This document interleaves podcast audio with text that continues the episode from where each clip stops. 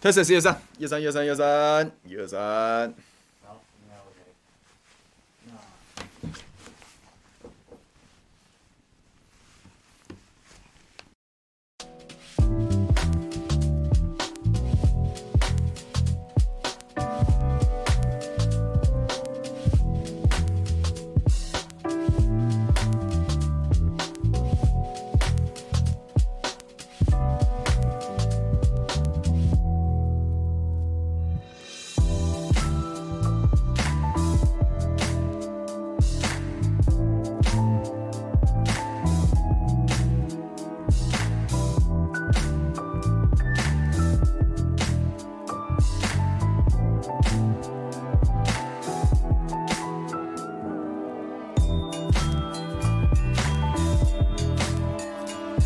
Hello，各位我是新闻部的俱乐部的观众朋友们，大家午安，大家好，拍子我来迟了，我是桃园市议员刘许婷，这个欢迎来到今天几号？十一月二十六号，礼拜五，这个午休不演了。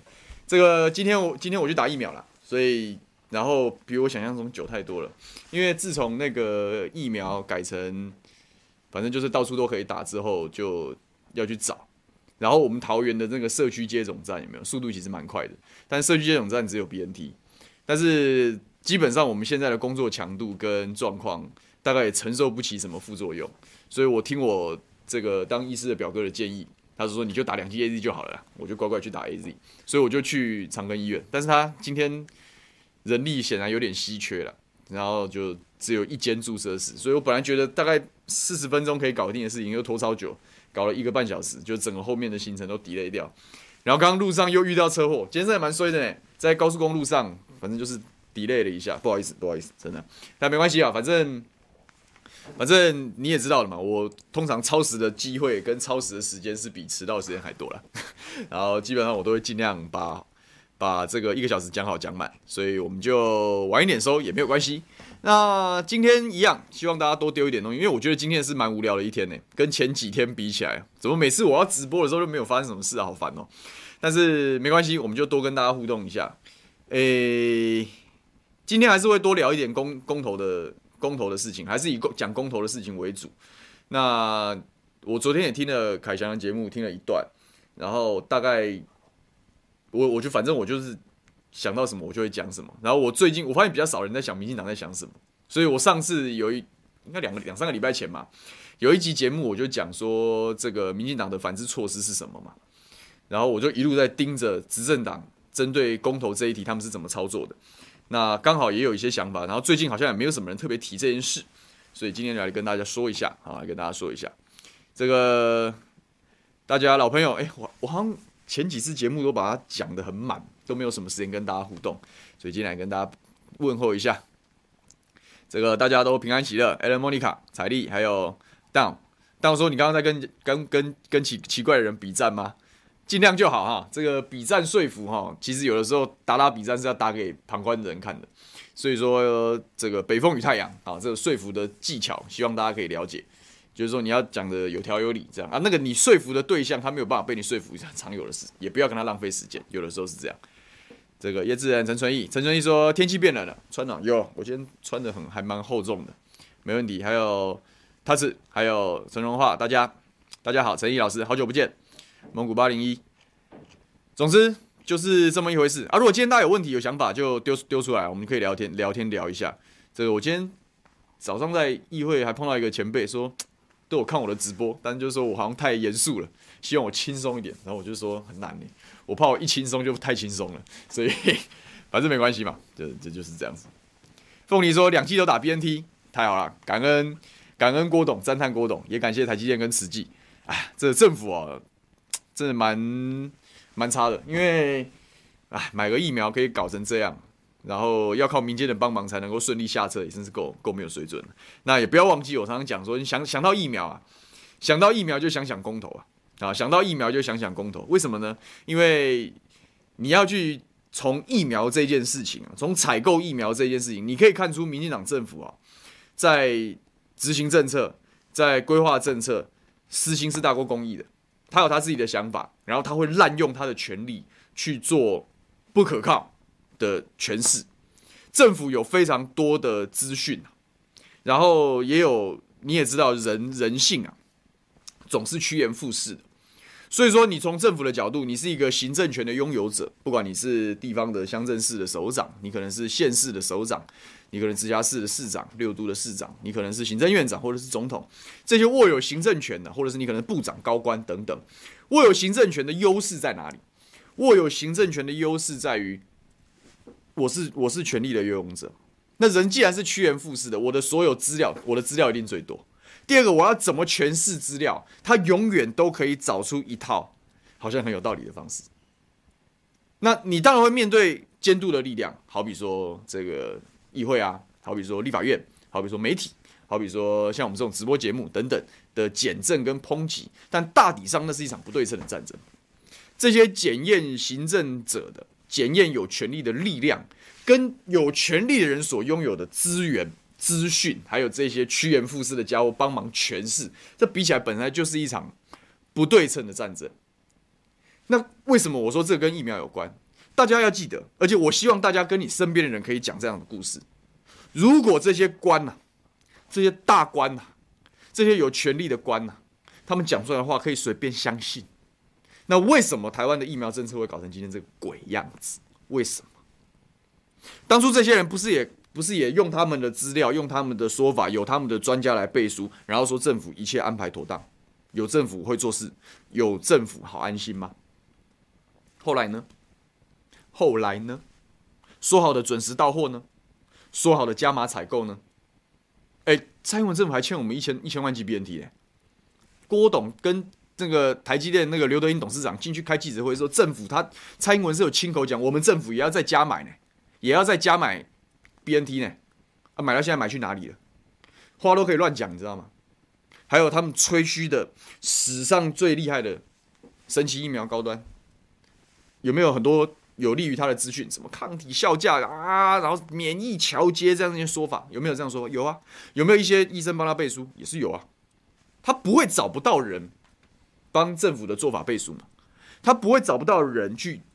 诠释这些既有的资料，然后去做出对政府有利的解释，然后透过他可以掌掌握的宣传管道，亲政府的媒体也好，民民进党的党籍民意代表等等，亲绿的学者等等，就做诠释啊，然后去做宣传啊。可是各位，关键是什么？关键是什么？当初在野力量是不是也是团结起来抵抗这这一档子事？是不是也是团结起来去讲说，这个民进党疫苗真的是错误的？是。高端这件事是揠苗助长的，我们没有讲说全盘要否定，但是我们反对揠苗助长嘛，我们反对不对称宣传。事实啊，证明啊，谁讲的是对的？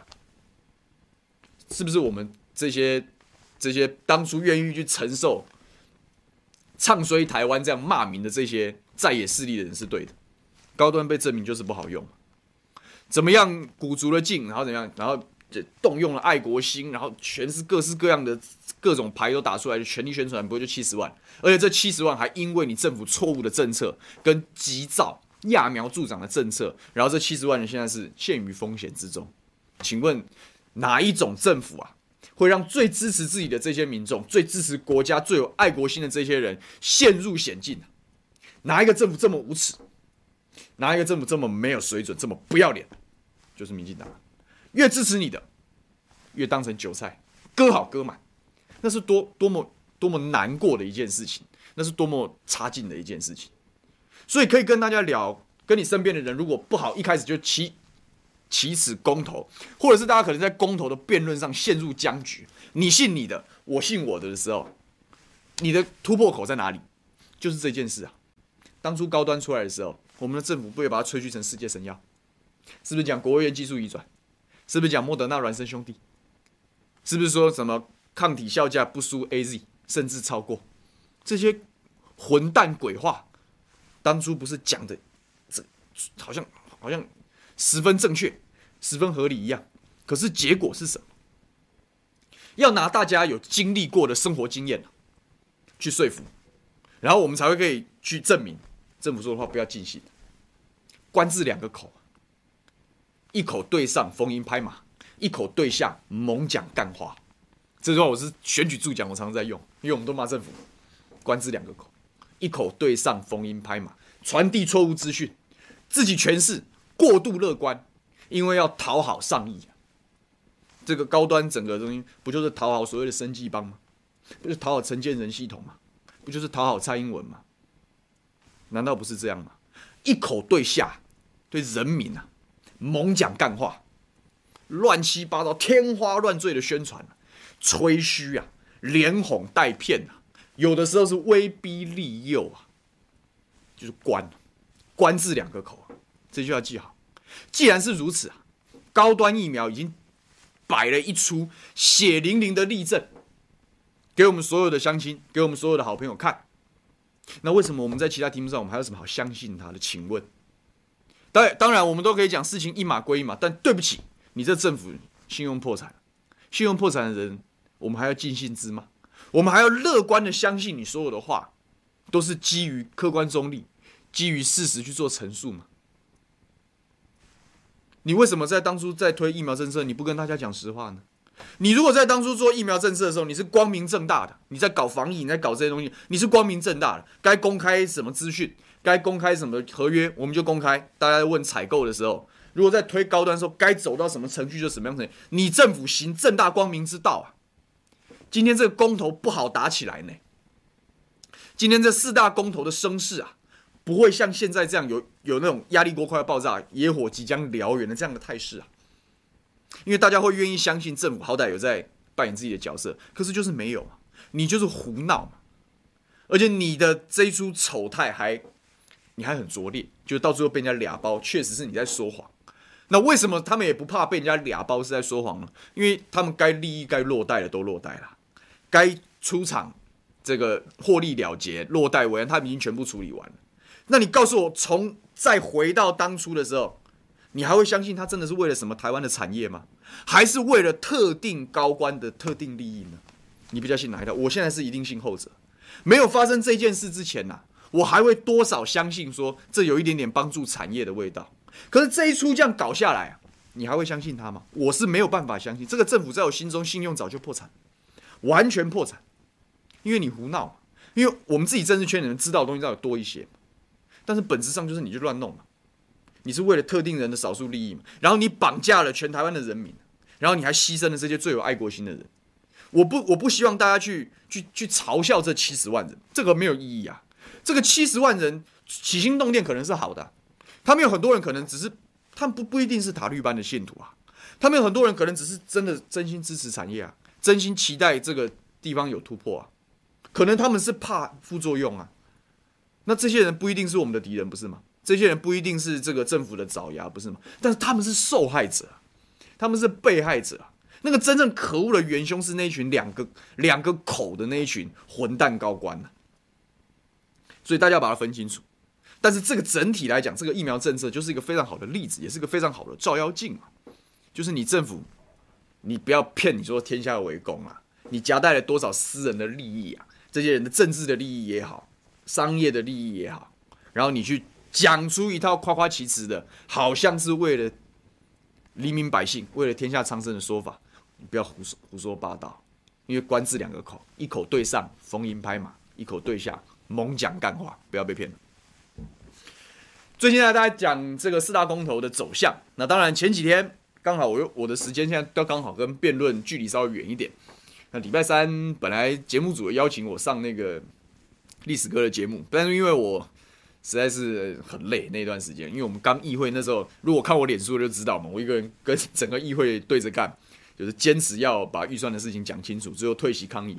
那那是一个长时间两三个礼拜这样跟议会斗争打仗的一个结束嘛，所以我想要稍微喘一口气休息一下，我就没有，我就我就没有，我就没有特别上来了，所以没有第一时间去做点评。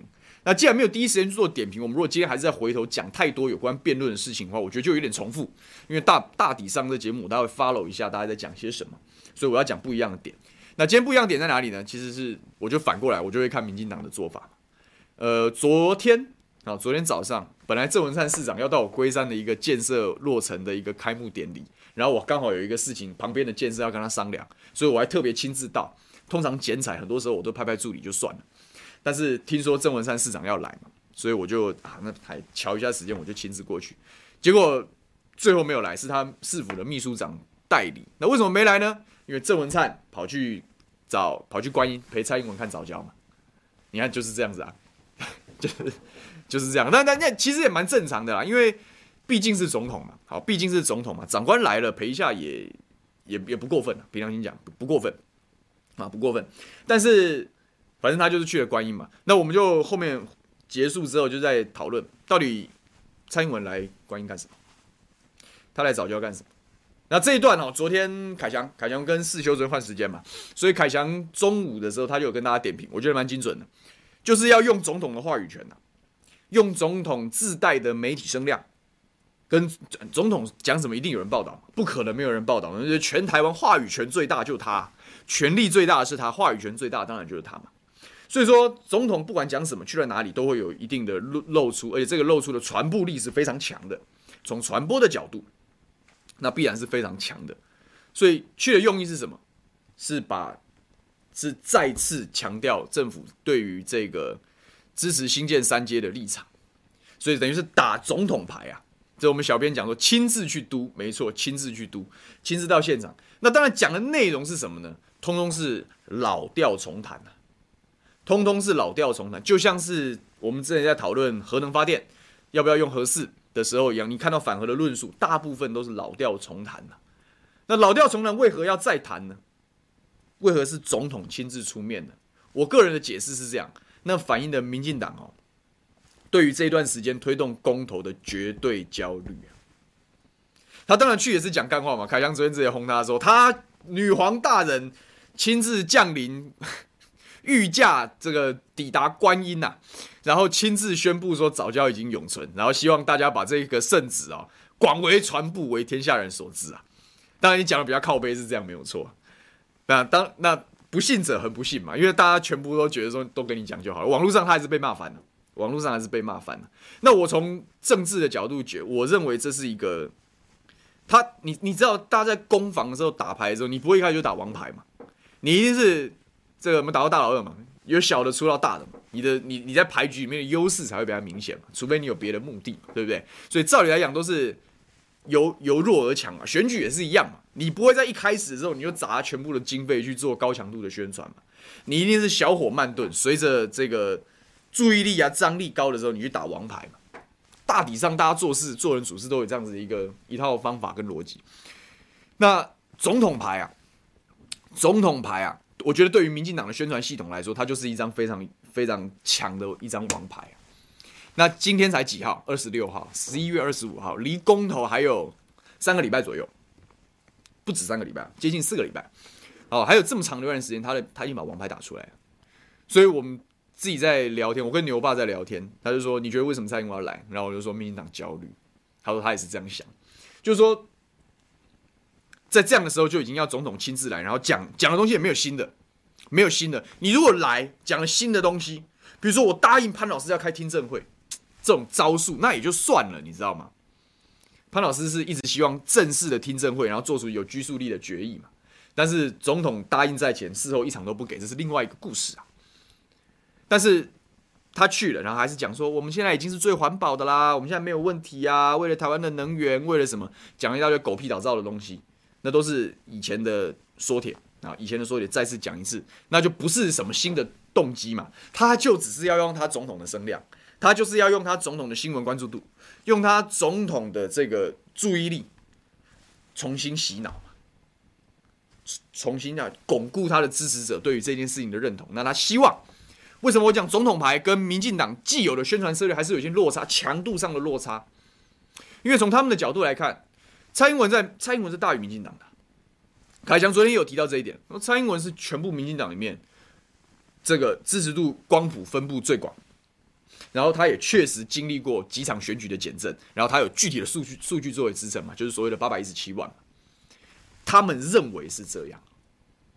但当然，我看八一七我会打个折啊，我会打个折啊，而八一七是因为上一盘国民党荒腔走板，上一盘国民党荒腔走板。所以很多人是因为不喜欢韩国瑜嘛，所以把票灌给了蔡英文，所以他不一定有八一七，但不管怎么样啊，蔡英文总统个人的声量也好，支持度也好，是大过民进党的基本盘，这个是确定的，这个是确定的。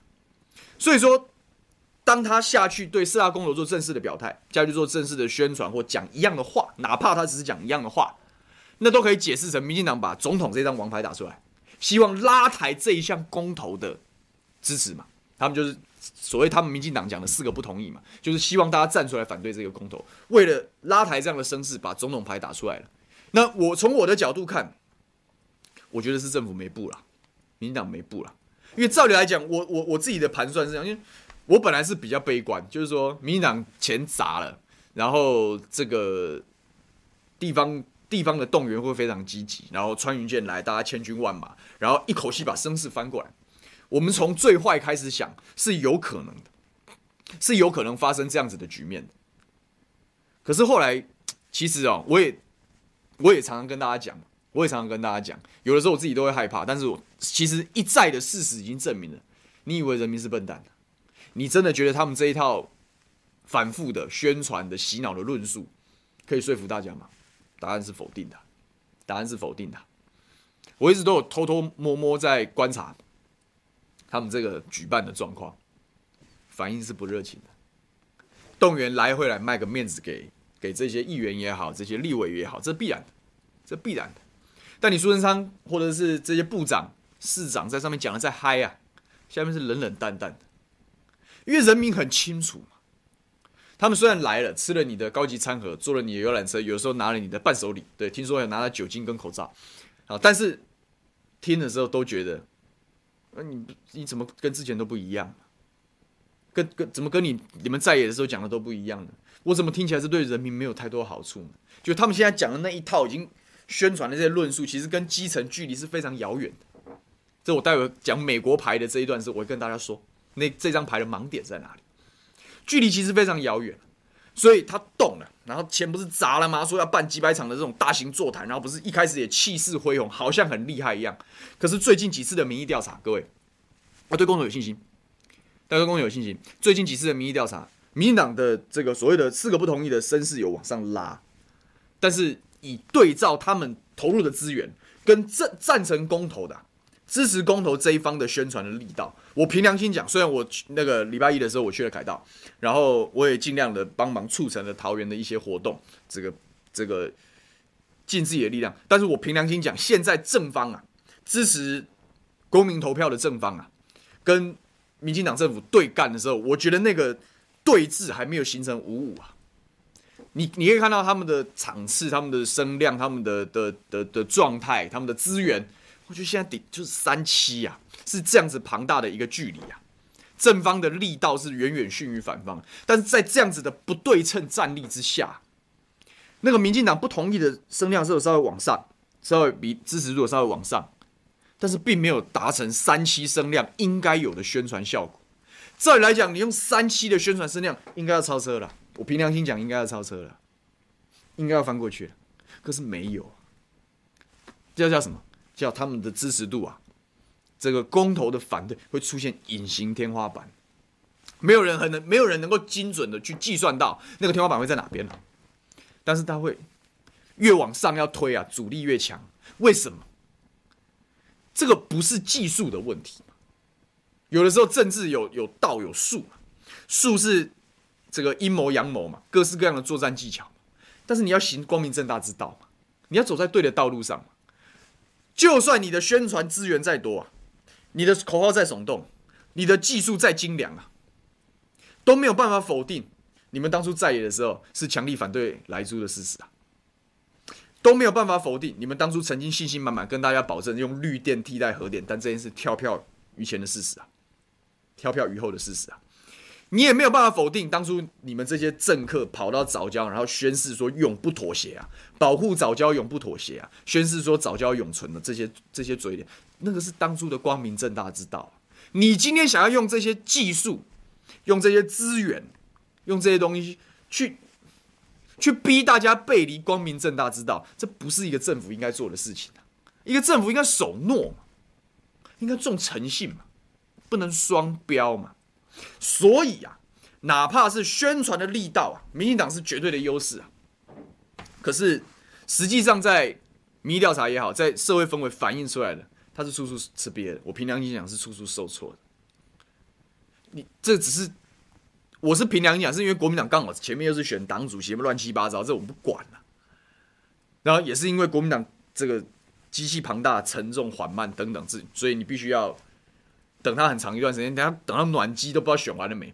但是如果是快速作战的政党，你想想看，如果今天我们的在野党的 power 啊，跟在野党的政治能力是跟民进党在的时候一样，蔡英文现在就是九点二，你不用怀疑，就民调早就爆了，早就被打烂了，早就万箭穿心了。我凭良心讲，因为你太多弱点，你太多乱七八糟的事情可以给人家攻击了嘛。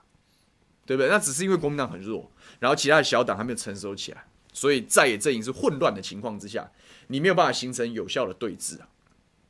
但不管怎么样，这不会，这这不代表这个社会会全盘接受他们的主张啊，不代表这社会乖乖乖的配合民进党，然后然后然后跟着党走，不会啊，真的不会啊。那就是我前几个礼拜去台南，然后就讲，就听那个路边呐、啊。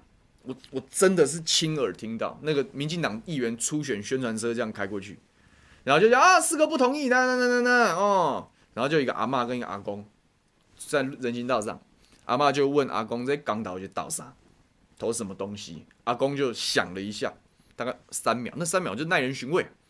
你别讲来猪不？阿妈说啊，不会呢。阿公那里有倒东西，就这样。台南哦，大家不是说绿油油吗？或怎么样？啊！你以为人民是傻瓜啊？你以为人民是傻瓜啊？就就是这样啊！这个才是真实的。我我我觉得那是最真实的民意调查。一个不同意的宣传车，民进党党徽挂超大的，不同意宣传车开过去啊，然后对话是阿里贝甲莱猪不？这个就是最真实的民意啊！你再有千军万马，你再有精良技术啊，你也不能逼人民乱搞啊！正是因为如此，我刚刚拉里拉杂扯很多，但不管怎么样，我要传达的意思是说，已经用尽了地方党政公职啊，然后下达军令，苏贞昌也出动了，郑文灿、赖清德这些人都出动，办了一大堆的座谈会啊，民意调查卡住拉不上来，所以他打总统牌啊，这些党内都没办法，可能他们的解释说，我可能受限于民进党支持者的天花板，所以我觉得自以为很有。还很有票房的蔡英文总统出来，可能可能可以牵动一些人，但是我个人觉得这张牌也不会有用。第一个，因为刚刚我们的那个应该是 Joseph Wong 吧，我没有看错的话，他有讲，他说八一七从来不是因为蔡英文很好啊，是因为他他他讲了，因为这个在野党的在野党的候选人很差，那是一场负面动员嘛。二零二零的总统大选是一场负面动员的选战嘛，就像美国的大选也是一场负面动员的选战一样。美国的大选就是川普一个人的武林呐，支持川普的投他，反对川普投拜登啊，是这样。台湾的二零二零大选一样，是支持韩国瑜的投韩国瑜，反对韩国瑜投蔡英文呐，是韩国瑜一个人的武林呐。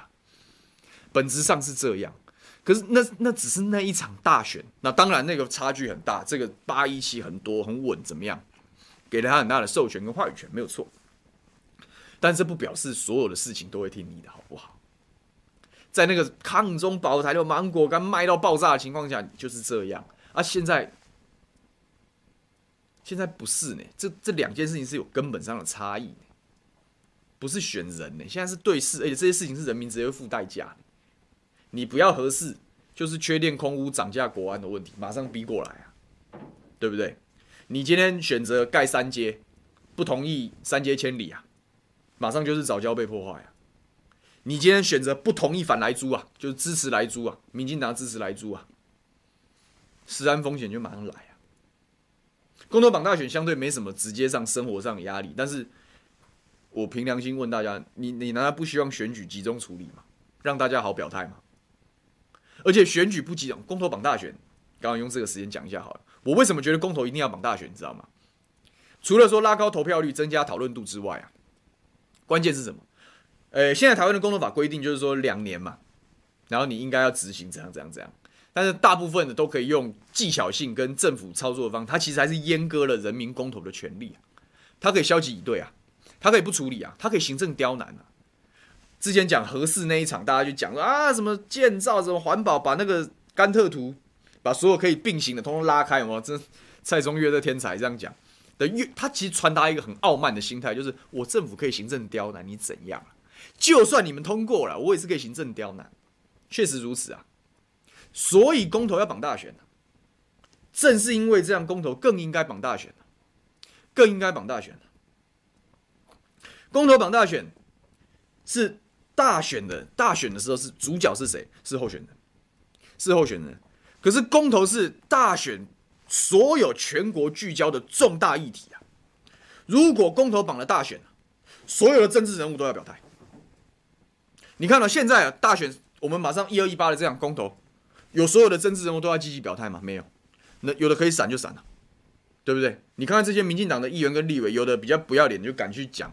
然后还要还要补妆抹粉，讲自己是反美猪，不是？哎，讲说自己是支持美猪，不是支持莱猪，对不对？尚且害怕，尚且害怕，有更多更多更基层的民意代表，更基层的民意代表是害怕，是害怕，所以他能闪则闪，可以避就避呀，可以避就避呀。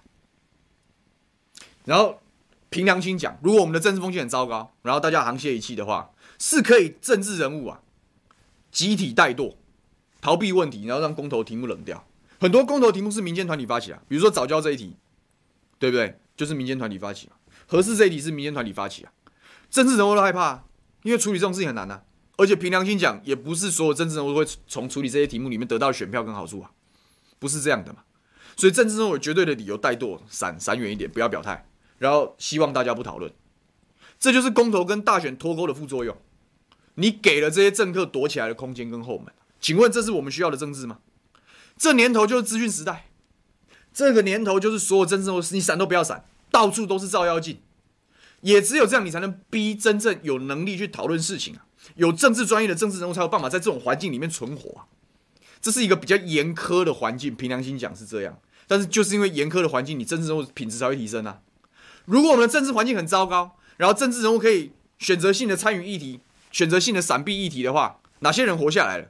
很有钱的啊，但是话讲不出几个，大致讲不出几个，那种政客就会一直活下来啊，因为你从来没有严格的环境跟题目啊，去考验政治人物啊，所以其实政治人物都会比较害怕，最好不要多一事不如少一事的那种心态就出来。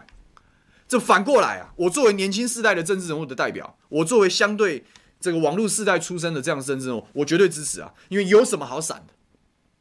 有什么好闪？的？通通面对。公投榜的大选，所有的你不管是选议员、选立委，你通你都会被问到这个问题，因为那个就是社会在那个当下关心的事情，不是就把话等于是公民呐、啊，公民把决定选战主轴的话语权抢回来，这难道不是进步吗？这当然是进步啊！对于政客而言，那是一件压力，那是一个风险；但对于公民而言啊，那是拿回话语权的绝对进步！那为什么不绑呢？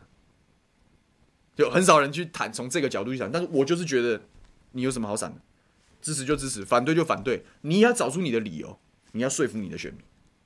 而且公投绑大选，如果这两件事一起处理啊，是不是你可以投出站从民意的角度啊，从民意的角度啊，多数的民意选择特定的势力，这些政治人物当然会顺着这些人去表态嘛。比如说啊，大家都在讲说，比如说，比如说。我我想要举一个比较简单的例子，好，比如说上一次二零一八的一二零一八的这个这个这个大选，是不是绑了公投？有多反空屋公投，对不对？我们讲比较没有那么敏感的啊，以免大家吵成一团。反空屋公投，对不对？那反空屋公投的时候，是不是强烈主张反空屋的国民党，是不是跟着这个公投一起过关了？对不对？当然，那是因为是地方选举啊。如果那个那个发生在中央选举啊，可能就是这样，你才会确保这些政治人物会跟着公投的决议去走嘛。因为人跟事是一起的嘛，我们对这件事情的态度跟，然后我们当然会支持嘛，比如说重启和支持重启核四人就会去支持重启合适的政治人物嘛，然后这些政治人会跟，如果重启核四过关，这些政治人会跟着一起当选，对不对？是在这样子的情况之下，你才有办法去落实这些东西呀。我们现在脱钩是什么呢？哦，对，我们虽然投了这些东西，但民党可以摆烂呢，可以摆烂呢。我们为什么要让这些人摆烂呢？为什么要让这些政治人物可以逃离呢？所以这是我讲要逼政治人物公民要把权力拿回来，所以公投当然应该绑大选，这就是我支持这一题最最简单的理由啊！而且我希望大家可以可以理解这个事情，这个其实也蛮蛮有说服力的。那什么什么会排队？什么狗屁呀、真的是狗屁呀、但是就是这样，就是这样。所以说这几题啊，我除了公投绑大选这一题，其外其他三题啊，都是人民会有遇到直接风险。所以我认为，就算民进党打了总统牌啊，你以为你会有八一七的效果？你想都不要想。我是打个对折了，你也好不到民进党基本盘哪里去啊，好不到哪里去啊。所以打了总统牌有没有用？我认为效果有限。好，我喝口水，顺便回应一下大家的讯息，然后再来讲美国牌这一部分。看起来今天时间一定会补给大家。本来以为总统牌要没两句就讲完，没想到扯一堆有的没的。呃，好多，对不起，我没有仔我没有仔仔细的看。刚刚我举了韩国瑜的例子啊，这个是客观分析，我平常跟你讲，这跟个人好恶无关。因为客观上啊，这是我们从政治分析的角度去解释这件事情。事实上，在二零二零的选举就是一场支持支持韩国瑜还是讨厌韩国瑜的选举啊，它是一场负面动员很鲜明的。那这到底是因为韩国瑜个人没有准备好，是因为国民党没有好好整合，没有给他资源，没有给他帮助，还是说因为网军实在太强了？这个抹黑什么，这都是 都是也都对，好，也都对。重点不是这些原因是什么，重点是最后呈现出来结果长那样。所以我去谈这这一段的用意，只是解释说，那个八一七不是一定都是蔡英文的西丢，哎，不是这样的啦，不是这样的。那个那一次的开出来选票是是不一样的。那既然他其实没有八一七的底啊，这张总统牌的效果就不会有想象中那么大。这是我要强调的重点啊，这是我强调的重点。所以，而且这都已经过去式了，就是大家要往前看。我常常认为是这样啊。看看这个尹燕霄说你是台中人，很多人问说台中人为什么不关中火，打开台中核电厂？没有，没有人讲这样的话。你从哪里听来的？你从哪里？你从哪里听来？听来的？呃。大家讲八一七再不清洗，民主就回不去了。早就清洗了，你不要不要，我我我现在对公投越来越乐观，越来越乐观。我希望大家一起加油了。你也想讲台中没有电？对啊，台中没有核电厂啊，当然是这样啊。但是哦，凭良心讲啊，这个核电的政策不止影响台中，也影响桃园。那他们也讲影响高雄，这个也也没错，因为你你就放着一个差不多快要好的核电厂，剩最后一点点程序没做完，你不去做，你不去启用。然后，然后你就跳电啊，这些都是直接发生过的事情。你就跳电，电就不够啊，啊，就电就不够，原因是绿能没有办法在关键的时候补上来，这都是事实啊。这就像高端疫苗烂一样，已经是个事实了，对不对？所以说，还有什么好说的？那没有的话，那就是火力就退不了役嘛，或者是要扩建机组啊。大潭盖三界用意是什么？是要让是要让大潭继续扩大呢？而且我我我我只是还没有花，我还没有准备好，但是我后面一定会讲这一段。凯强昨天有特别提我，我记得他讲了一句话，他说早教不是他的主战场，但是我觉得我们这个平台每一个战场都要人把它认起来，所以早教这一块我认定了。我是桃园人呐，所以早教跟能源的桃园的我是非常清楚啊，这一块我把它认起来。但今天没有太多时间细讲，后面我们专门花时间去讲。你以为三阶盖起来之后就只是这样而已啊？后面没有观音炼油厂的计划吗？后面没有这些通宵电厂，苗栗的通宵电厂，他们说三阶未来那中油自己里面报告写啊，三阶未来供气的对象，除了大潭之外，苗栗的通宵啊，新桃啊，都就是附近的天然气电厂都可以供气。请问当气源非常充足的时候，这些电厂会发生什么事？扩建啊？你以为是什么啊？所以我真的觉得国民党这点不要再蠢了，你这当然在这一题上面要要要加把劲，要把它保下来。保藻礁有它的生态价值没有错，但是不能只有藻礁这件事啊。现在这一题的不表态率是最高，表示大家非常摇摆。那奇怪，你你你纵容民进党在核能这一题上散布恐惧，那请问三阶盖起来，我们讲的天然气电厂的诸多天然气电厂的扩建，难道不会是未来式吗？难道不会发生吗？你把这些题目讲透嘛，把这些题目讲透之后，大家都会知道，我们先守住藻礁。其实本质上，我们是不要让天然气过度扩建了。本来就是这样啊，这一题本来就是对民进党能源政策的不信任投票，有什么好客气的呢？详细论述跟数据我们之后再讲，好，我们之后再讲。所以同一票都要盖下去啊，我还是希望大家盖下去。好，看一下还有什么。Eastwin 讲说，民进党的嚣张来自沉默的人民。这个现在人民慢慢醒来了，还有两年多，日子太苦了，当然苦，当然苦。所以我觉得他的他什么牌都不会再有用了。但是我担心的是，我担心的是，我现在对公投比较担心的是，这个他我我不认为会有很多台湾人去响应他们去投不不同意票了，我不认为有有这样的局的了。但是我担心的是他们没有足够的强度跟热情去投下同意票，所以各位的角色重要啊，各位的角色是重要的，请你跟你身边的人讲，然后去拉票，去拉票，去拉票，拜托，真的，因为你多拉一票就是一票，就像我们那时候在。谈罢免案的时候一样，少一分力都不行啊！各位，就是这样啊！哇，太多了，来不及看，看看，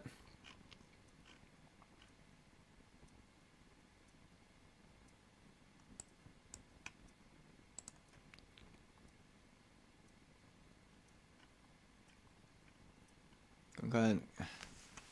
尹彦小讲说，国民党县市长反对国民党核电政策，这些县市长就我我就直接骂他们了。你在你在干什么？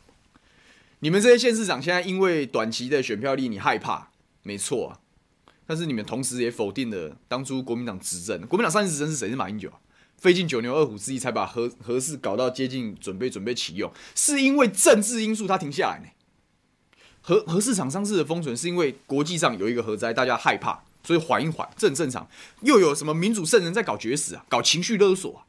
是因为这样的政治变音呐、啊，所以核四这一题才卡关呐、啊。不表示他技术上出了什么问题哦。啊，你认为他技术上有问题？你去听一听前面的辩论，你去那徐永辉自己都盖章的人呢、有有什么好讲技术问题呢？纵使有技术问题，也不表示他不能克服啊。但是这个案子被搁置到现在为止，是因为政治的因素啊。所以你这些国民党县长现在在那个地方嘴炮，或者是想要回避这样的问题的时候，你就是在打马英九的脸呐、啊，你就是在打国民党自己执政时候的脸呐、啊，你就是在打国民党自己能源政策的脸，那你不是那那你不是那你就胡闹，你是什么呢？那谁还会让你们执政呢？因为你们执政就是畏首畏尾，就是怕事啊，干嘛呢？没什么好怕的、我讲过了，反核这件事以前是八二开啊，以前八成都是。八成都是反核的人，弄到现在是五五开，你还不站趋势这边？你在干什么？你怎么重返执政？你可以讲配套，你可以用高标准处理，但不，你不能逃避，你不能逃避，所以没什么好反对。他们几个反对，那他们反对关他们的，他们也是一票啦，各位都是一票啦，也没什么好客气的啦。干嘛？林之妙有，因为他是县长，他一万票啊，胡说嘛，他就一票了。我牛煦庭也是一票，你各位也都一票了，都同意啊，你管他。没什么好客气的啊，好，这个还是留点时间讲美国牌，因为最近美国的动作也很多啊啊，最近美国的动作也很多，所以除了总统牌之外，还有美国牌。这个美国牌包含这个赵一翔找这个葛莱仪是吧？就是在那边嘴说啊会影响贸易，这我上次已经讲过了，就是李淳教授啊，我不不是我讲的，李淳教授。是自由贸易的专家，台湾自由贸易的一把手。他亲口告诉全台湾电视机前的观众朋友，欧盟没进来租，用别的方法补偿了美国，这件事结束了，所以欧盟维持零检出，所以这件事情可以解决。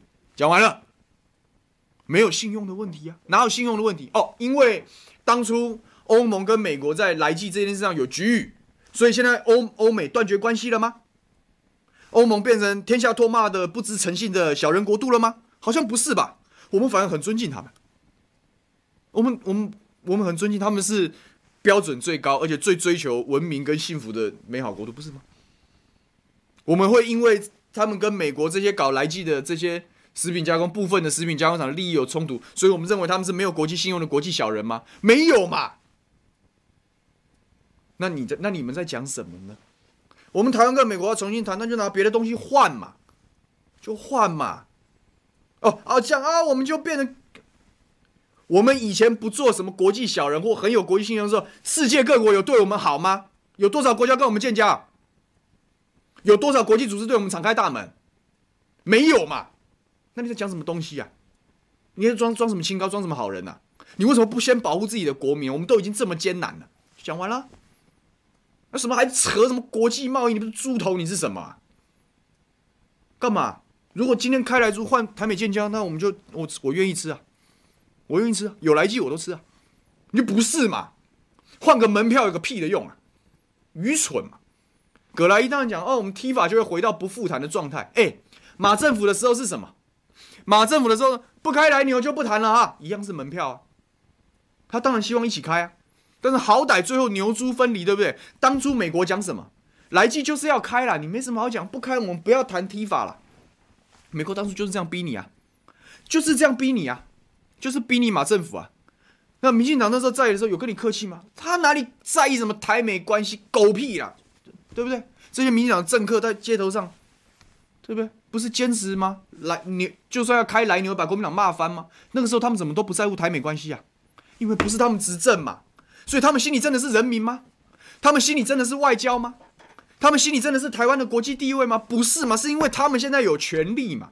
他们要输成，他们要换到他们自己的利益嘛？就这么无耻嘛？对吧？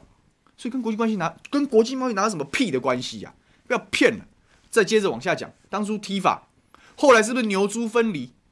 对不对？是来猪进，来牛部分开放，这个小牛小牛开放还是老老小牛开放，老牛不开放等等，谈了没？谈了两轮，到了蔡英文政府又停了，因为换届本来就不同的谈判条件嘛。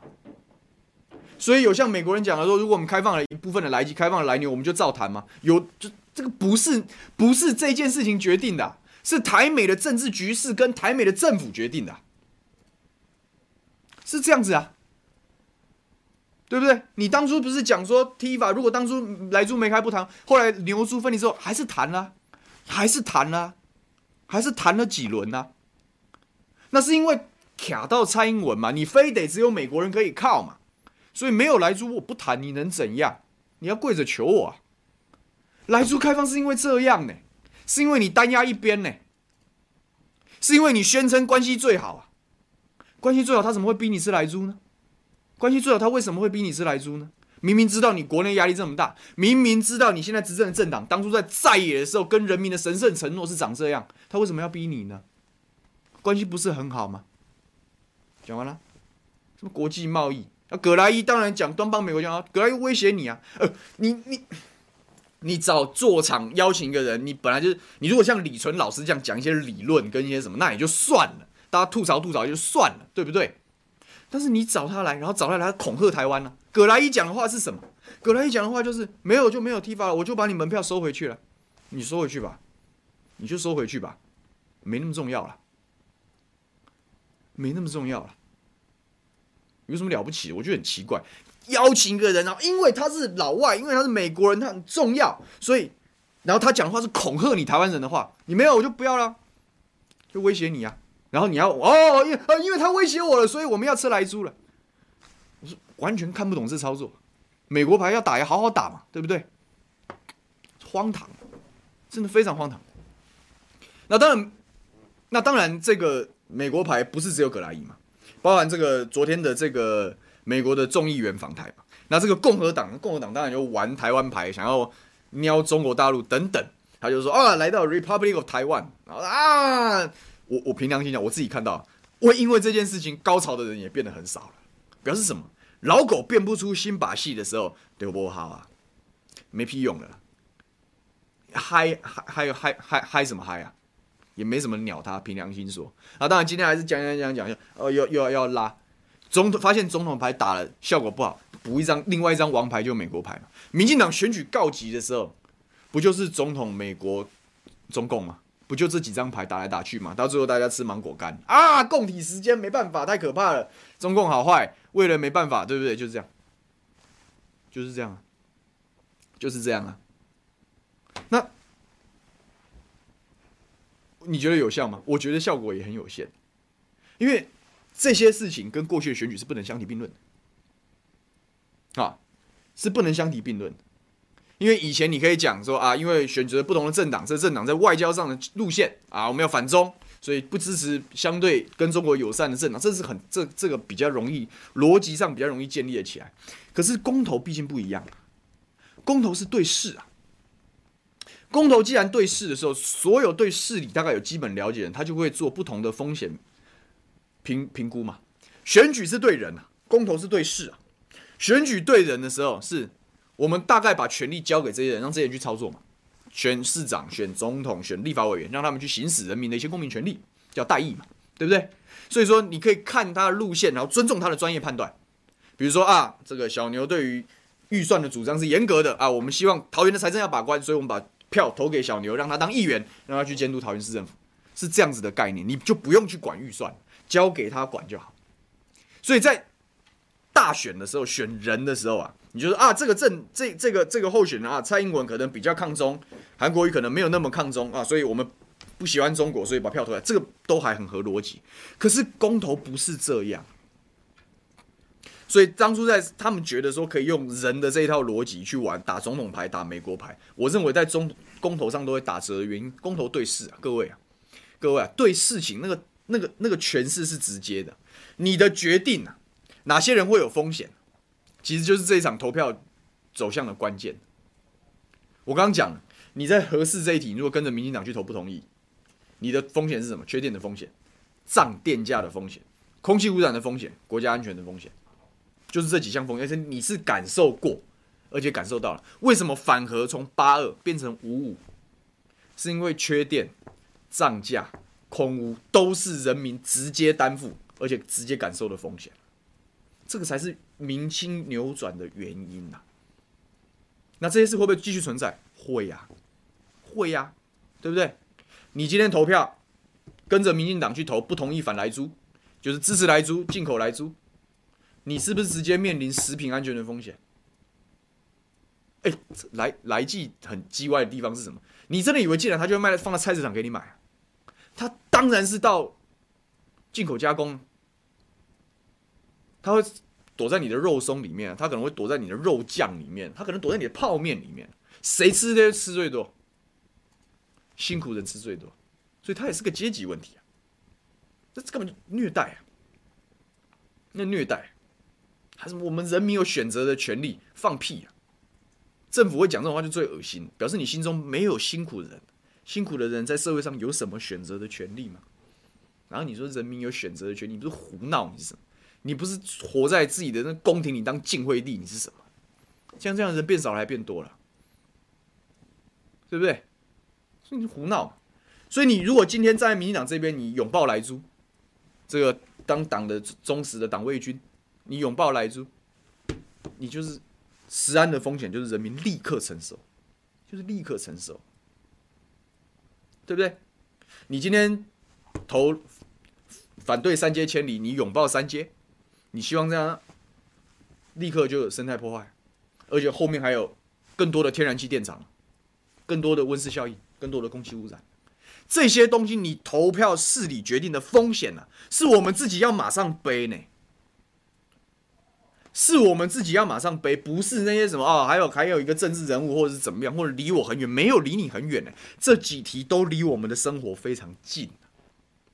这是为什么？我觉得美国牌不会有什么屁用的原因。美国，你干涉什么？我们的，你美国讲的再天花乱坠，再天花乱坠，有比我们身边直接发生跳电一次，或者是看到亲眼看到早就要被污泥盖过去的时候的那种震撼度有强吗？不可能嘛。你直接感受东西才是最强的嘛，所以你美国牌哦，那美国奇怪了，我也觉得打美国牌，你美国人跑来干涉我们的内部的决定干什么？你就尊重就好。你美国人是老江湖啦，老美作为世界霸权，什么状况没看过？什么证据没看过？看过就接招嘛，他会接不了招吗？我讲了，美国以前以前这个含有莱剂的猪肉啊。在美国的市占是节节下降的，为什么？因为世界各地都不吃嘛，没市场它就会调整嘛。美国是一个非常崇崇尚自由主义、崇尚自由市场的地方，它市场的调节比政府快一百倍啊，所以它哪里会怕你反对呢？但是从政府跟政府之间互动跟博弈来说，我为什么要随便让步呢？我当然能逼你就逼你啊。但反过来看，为什么台湾要随便妥协呢？你有什么好随便妥协的？这又不是不能解决的问题啊。事实上，妥协的结果就是妥协的人一定倒霉啊。因为以前台湾的鸡是国产鸡是百分之百，几乎市占是百分之百，现在剩百分之三十五，节节下降。开放开放市场就是这么回事啊，就是这么回事啊。那当然，鸡肉那是跟着 WTO，那压力更大，那另外一回事了。但是你真的觉得像没啊？讲了，呃，莱猪就算开放了，进也进不来，也不会吃，真的吗？他当然不会趁你注意注意力分散，或者是在关心别的事，偷偷摸摸慢慢进来吗？他那不会从加工品先进来吗？所以打美国牌你有用吗？我是觉得效果也不好了，效果也不好了。那但是会这样打，因为我站在民进党的角度，我也不知道还能再打什么牌。我不知道还能再打什么牌，因为你再继续靠这些地方的。地方的这个政政客，或者是你的党籍公党党公职民代去做对峙的话，他们的压力只会越来越大。因为你看啊，现在在野势力在暖机嘛，在整合，然后慢慢慢慢，它会形成它强而有力的攻击嘛。我讲的是最有效，就是逼啊。凯强昨天也提了，他说就是今谁是在这些场合喊得越大声的，他明年选举他就是来住议员啊。他后面他二四年选举的时候，他就是莱猪立委啊，逼他。啊，只是因为我讲，我刚刚不是讲说在党很弱吗？还没有强到对峙啊！啊，强到对峙的输赢啊！你敢挂一块看板讲要大家四个不同意，我就在你旁边挂看板，我叫你莱猪议员啊！我看看谁比较，我看谁比较害怕，就这么简单呢、啊。那只是因为在党资源也好，它是一场不对称的战争，他没有办法用这样的压力去去处理嘛。但是你想想看，今天如果是国民党执政，他要做这种背离人人民意志的决定呢，你看看民进党会不会这样挂看板？保证挂嘛。对不对？其其人之道还还施彼身而已啊，正常的，对不对？所以我现在已经我我现在不担心不同意票一直往上冲了，我比较担心同意票出不来。就是说，他打总统牌、打美国牌，倒不纯然是为了要拉抬不同意的声势。他说，如果可以这样，当然是他中大奖嘛。但是他只要能够压制同意的成长，对他来讲也算是成功。所以我们要对峙这样的东西嘛。有没有对峙这样的力量？我们说，我们希望四个公投都通过嘛。所以说，大家要团结起来，而且大家要积极的去去传播相关的消息。我今天给了大家一个非常好的论述基础，就是说，你政府讲的话能信，那高端不就能打了吗？可是高端能打吗？不能。讲完了。所以听到这些政府的官方数据，我信你个鬼！其实本来就这样嘛。其实本来就这样。那你如果还要再讨论价值层面的东西，我刚刚也讲了，谈早教这一题的时候，请你不要只谈早教本身的生态价值啊，请你谈观音呐、桃园观音呐，还有周边天然气电厂扩建的可能性啊。事实上就是这样啊。你谈到合适这一题的时候，对不对？当然，这这一题的这一题在我们平台上讲的非常多了，请你去谈缺电、涨价、空屋、国安的四项，人民会直接担受担担会承受到的风险。你去谈公投绑大选的时候，是我们要对政治人物课责，而且要严格的课责，要给他们压力，而且要让人跟事一起投票，这样子选出来的政府才会执行真正的民意啊。那莱猪就更不用多讲了，就这样子。你要谈势力，我可以跟你谈势力啊。你要谈势力，跟谈势力；你要我跟你谈恐惧，我也可以跟你谈谈恐惧，因为都是宣传管道的方式啊。但是不要随便相信政府的官方资料啊，这是我要提醒大家。好，讲的差不多了，我这十五分钟还给大家啊，我晚十五分钟开始，我们就晚十五分钟结束。呃，最后还有点时间，呃，来看看。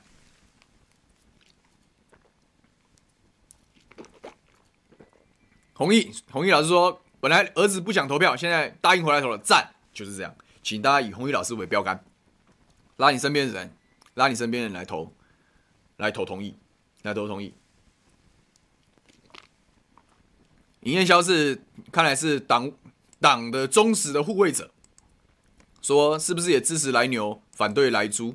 我们反对莱剂啊，我们反对莱剂啊！你以为马英九后来会被太阳花这样痛宰，然后被民进党这样痛宰，原因是什么？你以为食安不是个问题啊？那时候莱牛当然是一体嘛，然后还有顶新的那个黑心食物事件，那些都是摧毁政府公信力最重要的力量啊。你以为真的是那个贸易协定啊？没有前面这些事情的铺垫，他哪里会有几十万人上街头呢？就这么简单而已啊！就这么简单，什么支持来？民进党最最好，没关系。你你你，如果党卫军只会用这样的方式，我们也欢迎他。因为你看，像苏大到苏贞昌，小到这些地方的这些支持者啊，这些支持者，他们的讲法都是：哦，只要那样，你就是国民党。然后他他他这样讲，用意就是说，希望大家讨厌国民党，因为讨厌国民党，所以不要出门投票，或者是因为讨厌国民党，所以去投四个不同意。他们的战术是这样，谁跟你讲？我们一定要跟国民党统一掉的，我没没在跟你客气的。公投就是对事啊，公投就是对事啊。国民党自己凭良心讲，在公投里面也有各式各样的声音啊。那你管他？我讲了嘛，林之妙也是一票，牛煦庭也是一票，大家都是一票，没关系啊，我们就拉我们的啊。所以你想用这种方式贴标签，或用这种方式来来处理，我只是觉得你很好笑而已。所以你要讲就讲吧，没关系，让你讲。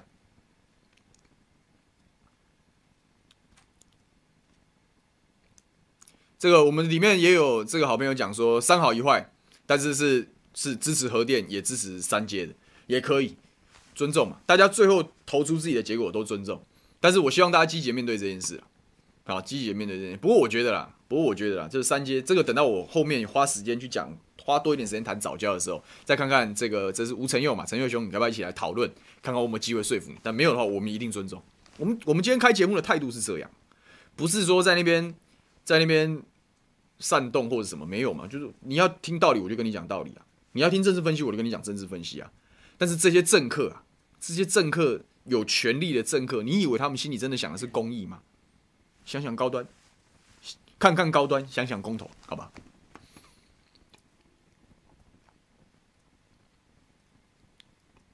呃，好了，我们也不要，我们也不要围剿辛苦的党卫军嘛，这愿意来义温城作战，我们要给他到这个勇气上的肯定。但是你的说法至少要有逻辑性嘛？你刚刚在那边讲说台中有没有核电厂，这从头到尾就不是个问题啊，它不是个问题啊，也没有人在讨论这件事啊。你好歹题目要聚焦吧，对不对？好，大家都。我是大家常常我们在节目的时候，大家都帮小牛加油，但我要帮大家加油，因为现在是大家要行动起来的时候。现在是大家要行动起来的时候，就是我们不要我一个人讲破嘴啊，世修一个人讲破嘴，凯强一个人讲破嘴，不如大家像弘毅老师一样打电话，把自己的身边人叫回来投票啊啊，再叫回来投票。所以这是大家都可以帮忙。呃，牛爸讲说，有些地方他不赞成国民党，但公民投票一定投四个同意，我也是这样认为的，我也是这样认为的，就是。我今天到最后想来想去，最后我也是，我还是没办法，就是四个同意啊，这是因为，因为我有我的道理嘛，我有我有去支撑我去投同意的这些理由嘛，我也大概在节目上，当然没有很一段一段很生硬的去讲，但是大家听懂了也都也大概都知道理由在哪里嘛，所以我们就是投四个同意，然后我我觉得我们可以做更多，我们就宣传嘛，那这是一场不对称的战争啊，这是一场不对称的战争啊，你的。这个想想看，他们的资源跟他们的优势跟他们的话语权，啊，我们要靠大家。他们有金山银山，我们有人民做靠山。所以每一个人，每一个人，今天来听我们节目的人，希望大家行动起来。四个同意，啊，四个同意，帮忙催票，要催票入柜。这个把同意票催出来啊，才是公投过关的关键啊。所以这一件事情，我们一起努力。好，今天时间也差不多了啊，时间也差不多了。这个其实我今天这个。今天打第二剂 AZ 应该不会有什么副作用才对，但是我现在也觉得蛮好的。这个今天这个礼拜五，这个就祝福大家有个美好的周末啊！最近天气变化比较大，那也提醒大家要把自己的身体照顾好啊，把自己身体照顾好。那不管民进党要打什么牌，我们就一张牌啦啊！我们赞成方一张牌叫人民牌啊，好不好？我们把人民牌打透、打好、打满，把所有可以吹出来的力量一起吹出来，我们一起努力。那么我们就下个礼拜再见啦，好不好？这个午休不演了，希望大家持续关注，也希望大家响应、积极订阅五二新闻俱乐部。我觉得我们的阵容越来越豪华，而且内容也越来越有趣啊！希望大家每一场节目都可以关注。那也希望下个礼拜五跟各位云端再相会。希望大家继续支持小牛，继续支持五二新闻俱乐部。我是刘旭婷，我们下礼拜午休不演了，再见了，拜拜。